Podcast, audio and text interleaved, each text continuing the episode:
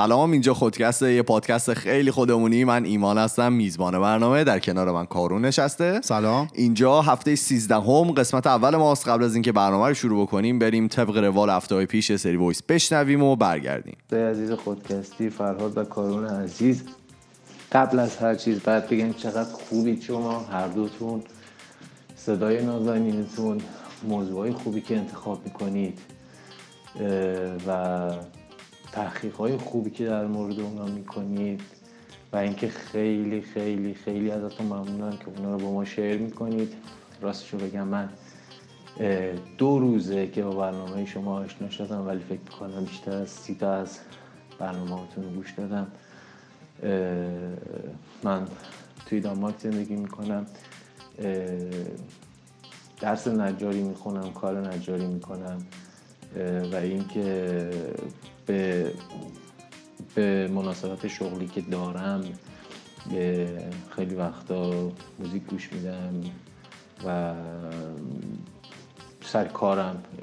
به خاطر همین من الان همینجا خیلی اتفاقی توی پادکست رادیو جوان برنامه شما رو کلیک کردم و فکر می‌کنم از دیروزم قفلم روش و چیز دیگه گوش نمیدم. خیلی خیلی خیلی با موضوعی مختلفتون حال کردم. خیلی خیلی با خودتون حال کردم. و اینکه امیدوارم که تو کارتون خیلی موفق باشید. خیلی برای برنامهتون دعا می‌کنم که کارتون رو با قدرت همینطور ادامه بدید. هم خودتون خوشحال باشید هم ما رو خوشحال بکنید با موضوعی مختلف. و چقدرم از طرفی نه اینکه ناراحت, ناراحت باشم ولی قطعه می‌خورم که زودتر برنامه های شما رو گوش ندادم زودتر با شما آشنا نشدم و زودتر توی موضوعاتون شریک نبودم. فکر می‌کنم یه خلای خیلی بزرگیه که شما دارید پرش می‌کنید یواش یواش و خیلی خوبه که برنامه شما همه گیر بشه و همه بتونن ازش استفاده بکنن. موفق باشید و پیروز. و اینکه بازم تشکر می‌کنم بابت برنامه خوبتون. خدافظ مرسی از تمام دوستایی که برای ما voice فرستاده بودن. شما هم اگر که می‌خواین با ما ارتباط مستقیم داشته باشید می‌تونید توی تلگرام ما پروفایل داریم به نام خودکست talks. که می‌تونید اونجا برای ما voice ها و message اتون رو بفرستید. بریم خیلی سریع سر این موضوع این هفته. حالا من موضوع رو وقتی که به کارو معرفی کردم خیلی به من اهانت شد و به من میگه چیزای جدیدی داری مصرف می‌کنی و چی می‌کشی و فلان و این حرفا. میگه دارو تو عوض کن و این صحبت ها. نه قبلش بگو چه موضوعی پیشنهاد داری حالا آخه بگم لوس نه می‌خواستم در مورد قبلش می‌خواستم در مورد یه کتاب داشتم میخوندم که در مورد حرف زدن بین گیاهان با همدیگه و مثلا اون کامیونیکیشنی که اینا با همدیگه دارن داشت می‌گفت و مثلا میگفتش که گیاه ها هم اتفاقا داشت یه جورایی ویگنا رو یه جوری دیس می‌کرد میگفتش که اونا که فکر می‌کنن گیاه ها اصلا باهوش نیستن خیلی هم باهوشن بله. وقتی بهشون حمله میشه در واقع یه سری سیگنال هایی به هم دیگه میدن که از خودشون محافظت بکنم. مثلا شما خودتون بذارید جای من. یکی زنگ بزنه بهتون بگه من می‌خوام راجع به این صحبت کنم که گیاه به هم چی میگن. شما نمی‌پرسید چی زدی الان. الان واقعا اینجوری که با من برخورد میشه تو این برنامه درست حالا موضوع رو عوض کرد. آره موضوع رو عوض کردم و باز از من پرسید که واقعا چی می‌کشی جدیدن که خب بهش گفتم هیچی. حالا در مورد چیزی که می‌خوایم صحبت بکنیم قبلا هم خیلی از اون پرسیده بودن چندین نفر که در مورد موجودات فضایی و اینا صحبت بکنید و اینکه حالا نظر خودتون رو بگین تئوریا و حالا چیز نظریات مختلفی که وجود داره رو در صحبت بکنید و ببینیم که چی اصلا قضیهش و اینا از کجا میاد و چه جوریه. یه همین اولش بگم داشتم یه documentary می‌دیدم که خب اکثر چیزایی که هست از اون هست و مقالاتی که تو اون documentary بوده که من رفتم خوندم توی نتفلیکس هست به نام Explained که در مورد موجودات فضایی صحبت می‌کنه. و چند تا دیگه هم هست به نام Unacknowledged و بخش آن اکنالجد یعنی تصدیق نشده. آره تصدیق نشده.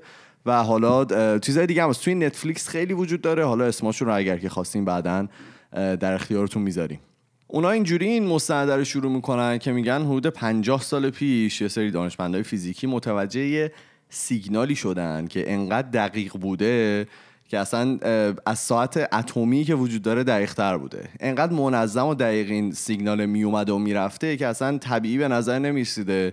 و اونا اولین چیزی که حالا به ذهنشون رسید این بوده که این یه سیگنال حالا از امواج رادیویی یه موجودات غیر زمینیه. و برای همین روش هم مثلا یه اسم گذاشتن یه لقب بهش دادن به نام LGM1 که خب با تحقیقات بیشتر فهمیدن که اصلا امواج رادیویی نیست و این یه سری امواجی هست که از به خاطر از بین رفتن یه ستاره تقریبا پنج و نیم میلیون سال پیش که تازه داره به ما می‌رسه و این ستاره پنج و نیم میلیون سال پیش از بین رفته و این امواج و صداهایی که داره میاد به خاطر از بین رفتن اونه. بعدم حالا وقتی که میگردین دنبال این چیزها همیشه این دانشمندا دوست دارن که ثابت بکنن که موجودات فضایی وجود دارن. حالا برای چی؟ به خاطر اینکه این اگر که نتونن ثابت بکنن نشون میده که خب زمین یه در واقع یه جای خیلی خارق و تقریبا یه جوری معجزه به حساب میاد دیگه اگر که وجود نداشته باشه. حتی سال 2016 هم یه تحقیق منتشر شد که نشون می‌داد بعضی از ستاره ها دارن کم نور میشن نسبت به زمین و حالا نورشون رو ما کمتر می‌بینیم که یه دونه حالا مقاله منتشر کرده بودن می‌گفتن که اینا می‌تونه در واقع یه ساختمان های خیلی عظیم و جسه باشه که موجودات فضایی دارن رو حالا روی, روی سیارات مختلف می‌ذارن و از نوری که از اون ستاره تولید میشه دارن استفاده می‌کنن برای خودشون. اما بعدم با تحقیقات بیشتری که حالا انجام دادن فهمیدن که اشتباه بوده اون ستاره صرفا در حال خاموشی بودن و داشتن از بین می‌رفتن. اینو باید در نظر بگیریم که برای خیلی از دانشمندا گشتن دنبال زندگی خارج از زمین زیاد عجیب نیست و اون چیزی که عجیبه اینه که هنوز پیدا نکردن یه در واقع زندگی یا حیات دیگه است توی سیارات دیگه که همیشه ما رو وامی داره به این سوال که واقعا بقیه کجان دیگه وقتی که این همه سیاره و اینا وجود داره. حالا یه سری ریاضی خیلی خفن داره که هم کارون نشسته فرمول نوشته. و یه سری حالا نه نه, یعنی پیدا کرده حالا می‌خواد توضیح بده. هم پیدا که حالا میگم جلوتر. آره بعد حالا یه سری ریاضی هست که من بهتون میگم. ولی از اینجا شروع شد خیلی جالبه که یه داستان صدلاشقالای نیویورک نه هم شنیدی یا نه. سال 1950 صدلاشقالا شروع میشن گم شدن. یعنی هی میدزدیدن این صدلاشقالا رو. و خب کسی هم نمی‌تونست بفهمه که کیا کیا هستن که در اینا رو میدوزن و اینا رو کجا می‌برن. که یه دونه حالا کاریکاتوریست اومد یه کاریکاتور کشید که یه سری آدم فضایی بود که داشتن سطل آشغالا میبردن تو این سفینه فضایی خودشون خب. بعد یه دانشمند فیزیک به نام انریکو فرمی میاد این کاریکاتور رو می‌بینه و حالا میگن که موقعی که این کاریکاتور دید از خودش پرسیده که آقا واقعا بقیه کجا هن؟ یعنی بقیه موجود فضایی که وجود دارن چرا ما از نمیبینیمشون که این حالا به این واقعه که ما هنوز هیچ موجود فضایی و هیچ مدرکی برای موجود فضایی پیدا نکردیم بهش میگن The Fermi Paradox. حالا این The Fermi Paradox میگه که ما تقریبا 10 به توان 22 تا ستاره داریم توی کل کائنات. حتی یه جو 10 به توان 29 هم خونده آره تو خود گفته بودی 10 به توان 29 این یعنی ده هزار تا ستاره برای هر دونه شنی که روی زمین وجود داره. یه تخمین علمی میگه که اگر که تقریبا 5 درصد این ستاره ها مثل خورشید خودمون باشن که میشه چقدر اصلا نمی‌تونم تلفظ بکنم چندین بار اینو خوندم که بتونم واقعا بفهم چقدره. میشه 500 میلیارد میلیارد عدد ستاره مثل خورشید که میشه یعنی 5 یه ضرب در 10 به توان 20 آره. بیلیون بیلیون دیگه. نوشته 500 بیلیون بیلیون خورشید مثل خورشید خودمون وجود داره ستاره مثل خورشید خودمون وجود داره که طبق تحقیقاتی هم که جدیدن انجام شده حالا من میگم جدیدن هم جدیدن تحقیقات انجام میدن. می‌تونن حدس بزنن که یک پنجم این ستاره ها تقریبا یه سیاره دور خودشون دارن که مثل زمین ماست. حالا از لحاظ فاصله و گرما و اینجور چیزا. بعد نه اومدن با یه خانومی به نام خانم سارا سیگر صحبت کردن که این خانم سیاره شناس بودن.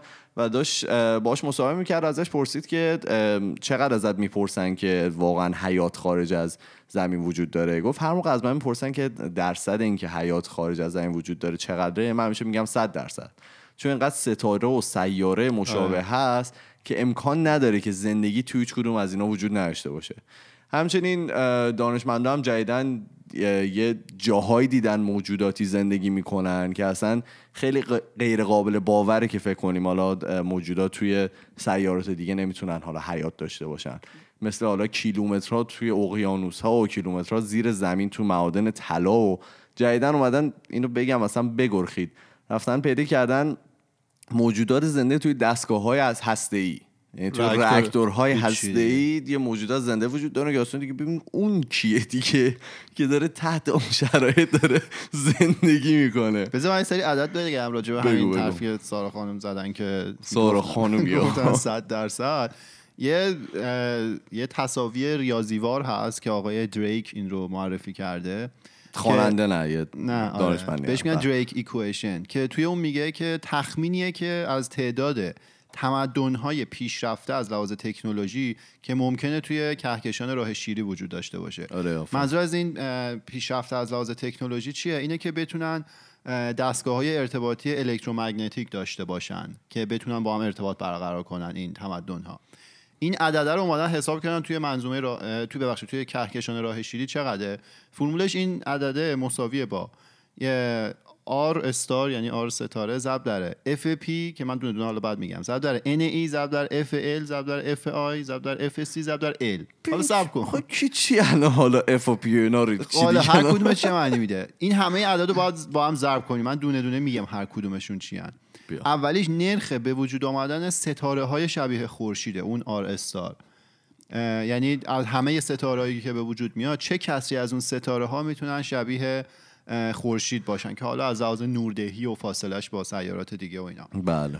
بعد FP یعنی چه کسری از اون ستاره ها سیاره دارن دورشون؟ مثلا مثل منظومه شمسی ما یه سری سیاره ایم که دوره یه خورشید ثابتی داریم میچرخیم. بله. بعد NE میشه تعداد اون جهانهای شبیه زمین که در هر کدوم از این سیستم‌های ستاره سیاره‌ای اه، به وجود میاد. بعد ضرب میشه در FL که میشه کسری از اون جهانهای شبیه زمین که زندگی توش گسترش پیدا می‌کنه. بله. خب.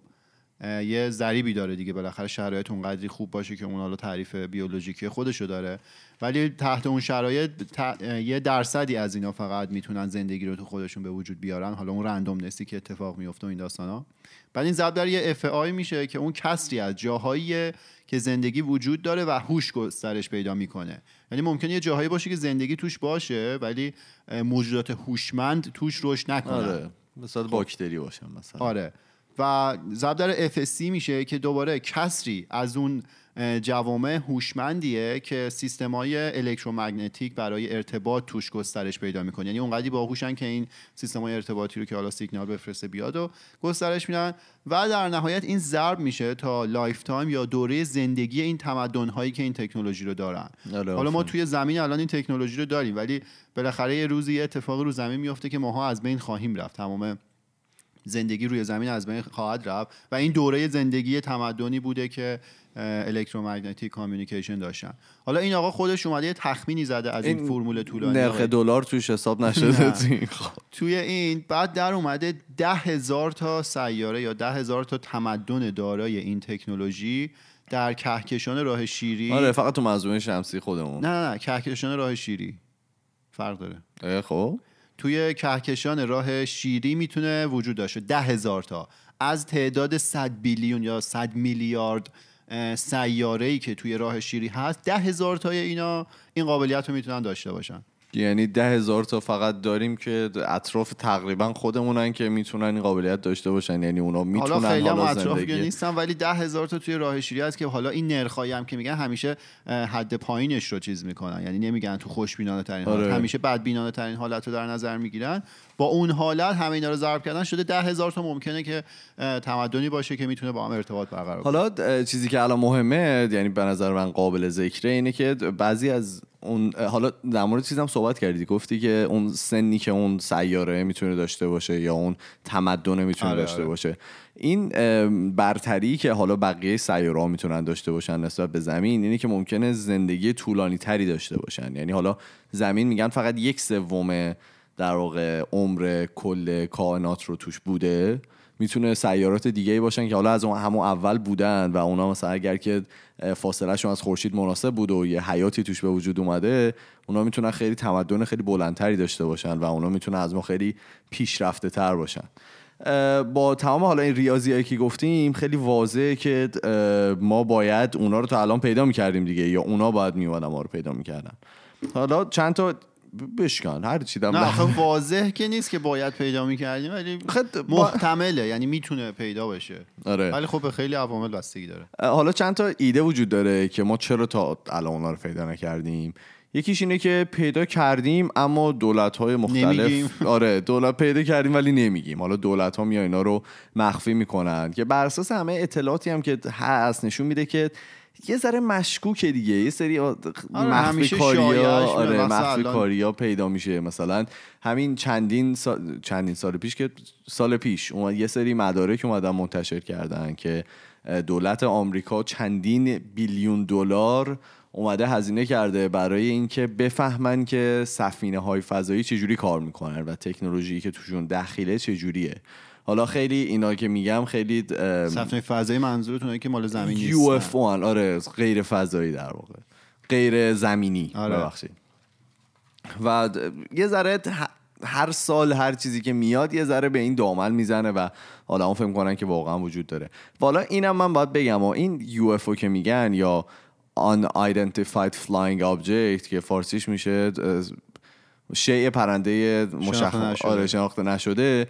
وقتی که میگی شناخته نشده اصلا نمی‌دونیم دنبال چی میگردیم. واقعا شناخته نشده دیگه. اصلا نمی‌دونیم که اصلا چی هست. این گردا هست که شبیه سینی میمونه. بعضیش درازند خلاصه وقتی میگردن دنبال همچین چیزی اصلا نمی‌دونن اصلا دارن دنبال چی میگردن. اما خب باید در نظر گرفت که گشتن دنبال سفینه های فضایی خیلی فرق می‌کنه با پیدا کردن سیاره های در واقع با حیات یا سیاراتی که حیات دارن. دانشمندان نظریات خودشون دارن که ما چرا هنوز حیات رو پیدا نکردیم و موجودات رو پیدا نکردیم. یکیش که به نظر من خیلی بالا اینه که اونا ما رو پیدا کردن ولی ما خبری نیست رفتن. یعنی اون اصلا نمی‌تونیم این ما حالت این اونا فهمیدن نمیگن. آره. یا ما فهمیدیم نمیگیم. نه نه نه. اونا فهمیدن اصلا براشون مهم نبوده. و مثالی که می‌زد خیلی باحال بود. میگفتش که تو فکر کن مثلا توی خونه‌تون اومدی یه سری مورچه پیدا کردی. نمیری بشینی باشون صحبت کنی بگی آقا بفرمایید بیرون که. اصلا توجه نمی‌کنی مثلا از کنارشون رد میشی اصلا نمی‌خوای باشون صحبت بکنی.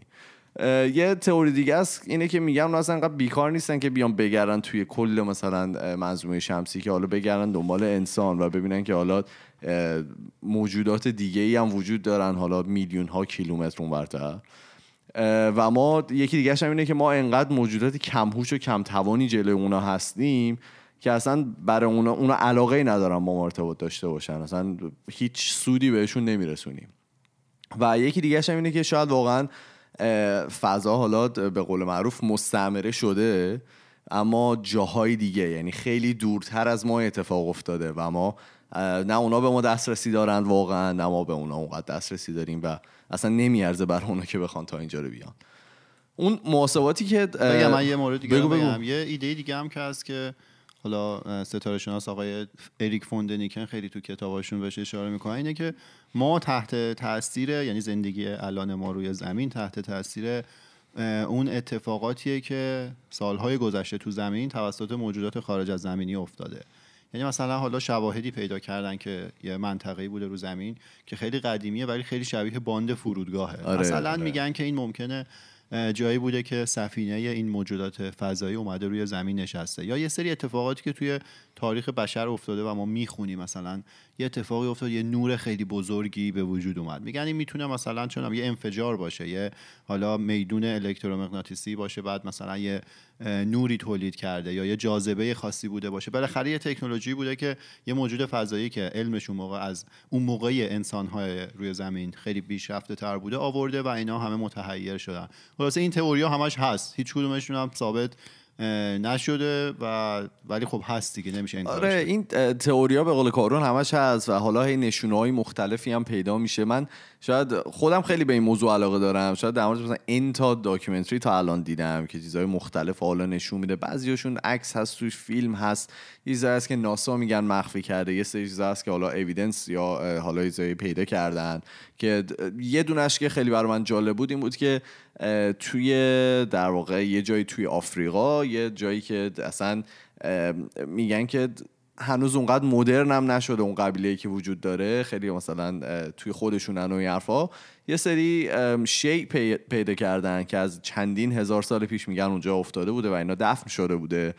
و یه سری شی, شی پیدا کرده بودن که شبیه حالا هواپیما و فضاپیما میمونده که مثلا اینا رو اومدن حکاکی کرده بودن و اینا و حالا بازم اینا همش حدس دیگه اینا هیچ کدومش ثابت نشده به قول من. حالا کسایی که دوست دارن این موضوعات کتاب عرابه خدایان اریک فوندنیکین رو می‌تونن بخونن. آره. توش همه این شواهد هست. تمام این شواهد صحبت کرده حالا اون محاسباتی که اولش صحبت کردیم که آقای فر فرمی گفته بود در نظر بگیریم که اونا همش یه حدس علمی بوده دیگه و خیلی فاکتورها هست که ما حالا ازش بیخبریم و اونا یه نقش خیلی مهمی و توی پیدا کردن حیات توی در واقع سیارهای مختلف بازی می‌کنن.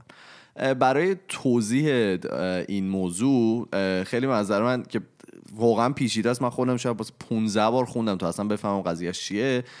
میاد یه موضوعی رو به نام گریت فیلتر یا فیلتر بزرگ معرفی می‌کنه که این نظریه حالا به صورت خیلی سادهش میگه که موجودات زنده برای پیشرفته شدن باید یه سری موانع رو پشت سر بذارن. اما ما نمی‌دونیم که اون موانع چقدر سخته. مثلا یه باکتری باید مثلا یه سری مانع رو پشت سر بذاره که حالا بشه یه ذره پیشرفته تر بشه و اون حالا موجود بعدی یه ذره پیشرفته تر بشه. بعد بشه حالا چون یه دونه حیوانی که می‌تونه بعضی چیزها رو بسازه برای خودش مثل حالا میمون ها و گوریل هایی که وجود دارن. بعدش که پیشرفته تر میشه میشه انسان. هر کدوم از این در واقع البته این سیری که تو گفتی مال کسایی که به تکامل اعتقاد دارن که حالا یه تک سلولی مثلا ساده بوده بعد سلول complex یا پیچیده شده بعد حالا حیوانات شدن و بعد حالا احتمالا از میمون به انسان رسیده. ولی خب یه نظری دیگه هم هست که آفرینشه و یه موجود قدرتمندی همه این چیزها رو طراحی کرده و حالا یه انسان رو آفریده که خیلی پیچیده و کامل مغزش و حالا حیوانات دیگه.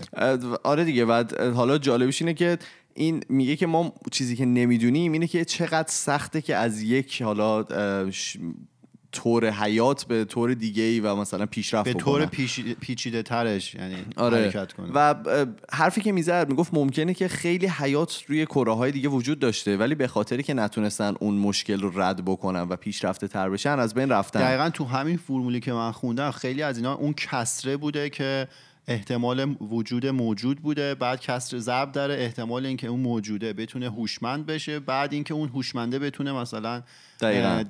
دستگاهی طراحی کنه که ارتباط رادیویی بتونه داشته باشه. یعنی اینا همش احتماله که خیلی هم کمه. خلاصه حرفی که می‌زد میگفتش که ممکنه حیات قبلا وجود داشته باشه توی این سیاره های مختلفی که حالا ما داریم توشون میگردیم. اما اونقدر پیشرفت نکردن که ما بخوایم اثر فیزیکی توشون ببینیم. شاید حالا اگر که بگردیم اثرهای دیگه حالا شاید بشه توی این سیاره پیدا کرد. ولی خب خیلی سخته باید دیزی بفرستن اونجا که بخواد چی بهش میگن؟ کاوش, آره، کاوش بکنه به قول تو.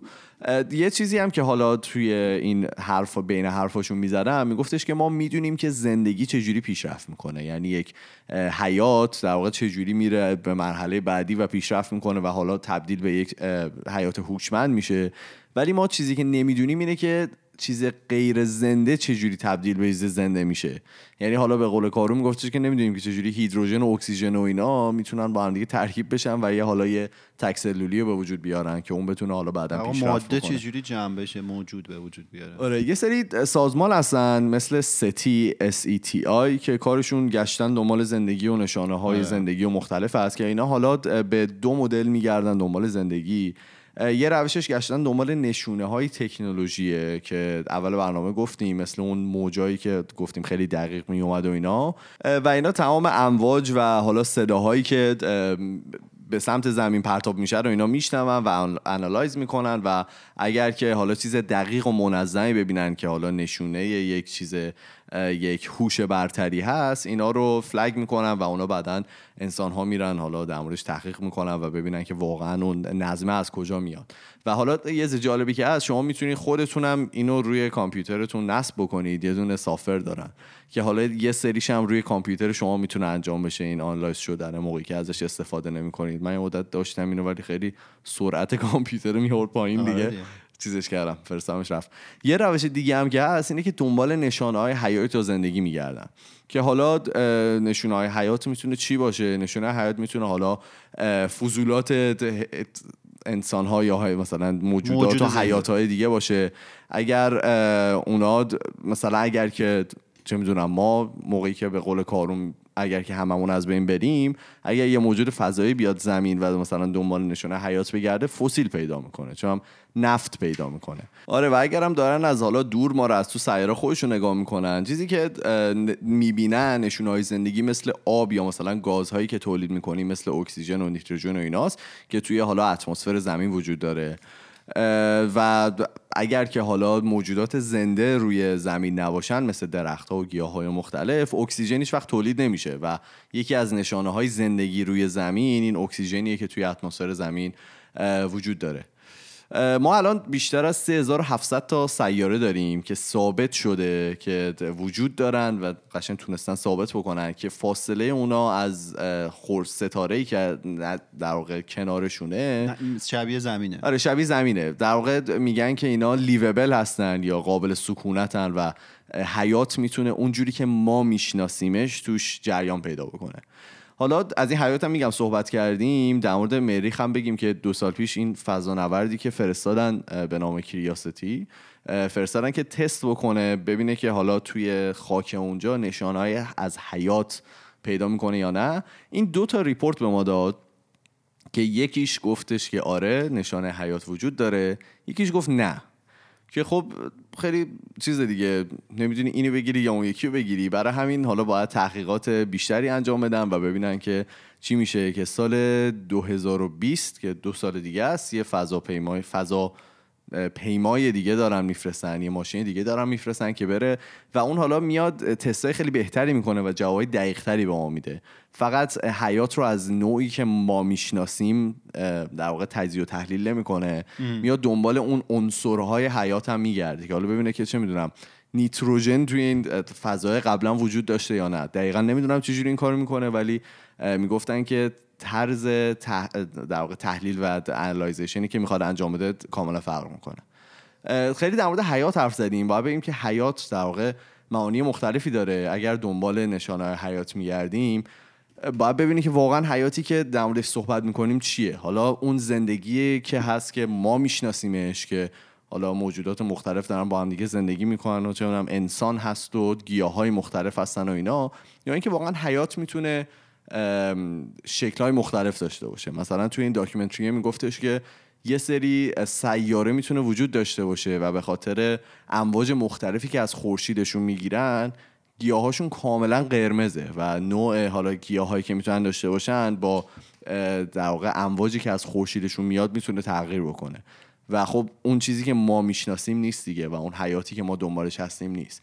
و ما باید میگم مغزمون رو باید خیلی باز بذاریم نسبت به این قضیه و حالا یه ذره بازتر فکر بکنیم و به این فکر بکنیم که زندگی شاید معانی مختلفی داشته باشه تو سیارات دیگه و اونجوری که ما داریم دنبالش میگردیم شاید واقعا به جواب نرسیم. این حرفی که می‌زد به نظرم خیلی جالب بود این بود که میگفتش که این تلاش در واقع چندین هزار ساله است و چندین جنریشن و چندین نسل باید با هم دیگه حالا در مورد موجودات فضایی و در واقع حیات توی سیارات دیگه تحقیق بکنن و اینطوری نیست که ما مثلا 50 سال دیگه به نتیجه برسیم بگیم 100 درصد وجود داره.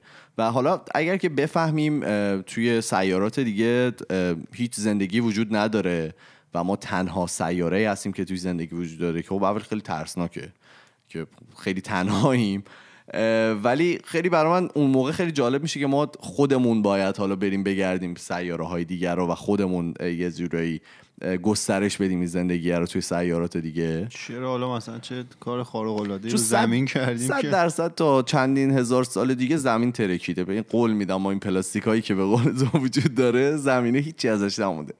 یا می‌تونیم واقعا بفهمیم که در گذشته سیار در واقع موجودات دیگه وجود داشتن که خیلی هم شاید از ما باهوشتر بودن ولی خب به چه دلایلی از بین رفتن و ما شاید بتونیم از اون دلایل پیشگیری بکنیم و از بین نریم خودمون مثلا از بین نریم. آره. خلاصه این بود در مورد موجودات فضایی فضانوردی و ستاره ها و تمام این موضوعات یه جورایی صحبت کردیم. حالا کارون خیلی میگفتش که من خیلی ناامنم نسبت به این به خاطری که خیلی چیزای مختلف وجود داره و صد درصد کسایی هستن که خیلی بیشتر از ما در این مورد می‌دونن. ما فقط به قول معروف اون فقط اون سطحش و یه ذره خاکیش زدیم کنار در صحبت کردیم. اصلا گفتیم ممکنه غلط بوده باشه و بعضیاش هم ثابت نشده نه. من می‌گفتم ناامنم واسه این بود که اینا حالا ستاره شناسی سیاره شناسی بیولوژی اینا همه چیزای خیلی پیچیده و من حالا به هر کس نیست. حالا علاوه بر من به شخصی هیچ اطلاعاتی ندارم راجع بهشون در حد همین چیزایی که خوندیم و اومدیم تو پادکست صحبت کردیم. برای همین خیلی دقیق نیست آره. نه دقیق نه. خیلی حس ناامنی داشتم. شما به ما بگید که شما نظرتون در مورد موجودات فضایی و حیات در سیارات دیگه چیه؟ تجربه آخه حالا قبل از اینکه من می‌خوام برنامه رو زود تمام بکنم.